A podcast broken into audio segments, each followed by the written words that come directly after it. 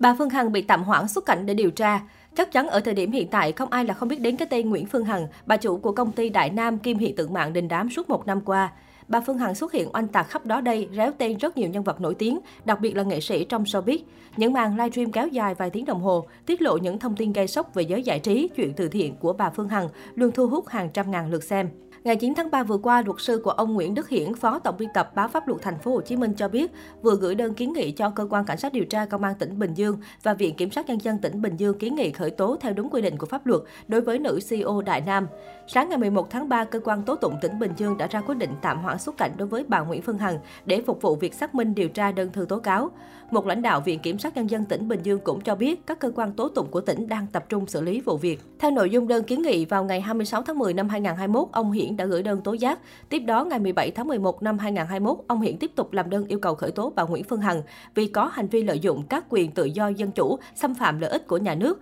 quyền lợi ích hợp pháp của tổ chức cá nhân, hành vi vu khống, hành vi làm nhục người khác. Sau khi gửi đơn, cơ quan điều tra đã làm việc hai lần với ông Hiển để giải quyết đơn tố giác. Tuy nhiên, đã hơn 4 tháng, hết thời hạn giải quyết đơn tố giác tin báo về tội phạm, nhưng phía cơ quan điều tra vẫn chưa có kết quả giải quyết. Trong thời gian này, bà Hằng tiếp tục tăng cường số lượng tần suất phát trực tiếp trên mạng xã hội để nhục mạ vu khống ông Hiển và nhiều người khác. Tụi bay có tố cáo, tố cáo khẩn cấp tao mà đâu có ai làm gì, có công an nào tiếp nhận và làm gì tao đâu, bà Hằng nói trên mạng xã hội. Đặc biệt nghiêm trọng khi nội dung bị đặt lan truyền thông tin sai sự thật của bà Hằng không chỉ gói gọn tấn công các cá nhân mà nhằm vào các tổ chức báo chí trong nước về chế độ quản lý nhà nước với giọng điệu xuyên tạc không thể chấp nhận được. Hiện nay có 6 người có đơn tố giác bà Nguyễn Phương Hằng gồm ca sĩ Đàm Vĩnh Hưng, ca sĩ Thủy Tiên, Công Vinh, nhà báo Hàng Ni, nhà báo Nguyễn Đức Hiển và bà Đinh Thị Lan. Tất cả các buổi phát trực tiếp của bà Hằng từ ngày 1 tháng 12 năm 2021 đến ngày 1 tháng 3 năm 2022 đều đã được các luật sư của ông Hiển lưu vào ổ cứng và chuyển cho cơ quan điều tra cùng đơn kiến nghị. Theo đơn, hành vi của bà Hằng là sự vi phạm pháp luật thể hiện qua lời lẽ, ngôn từ tục tiểu, phản cảm,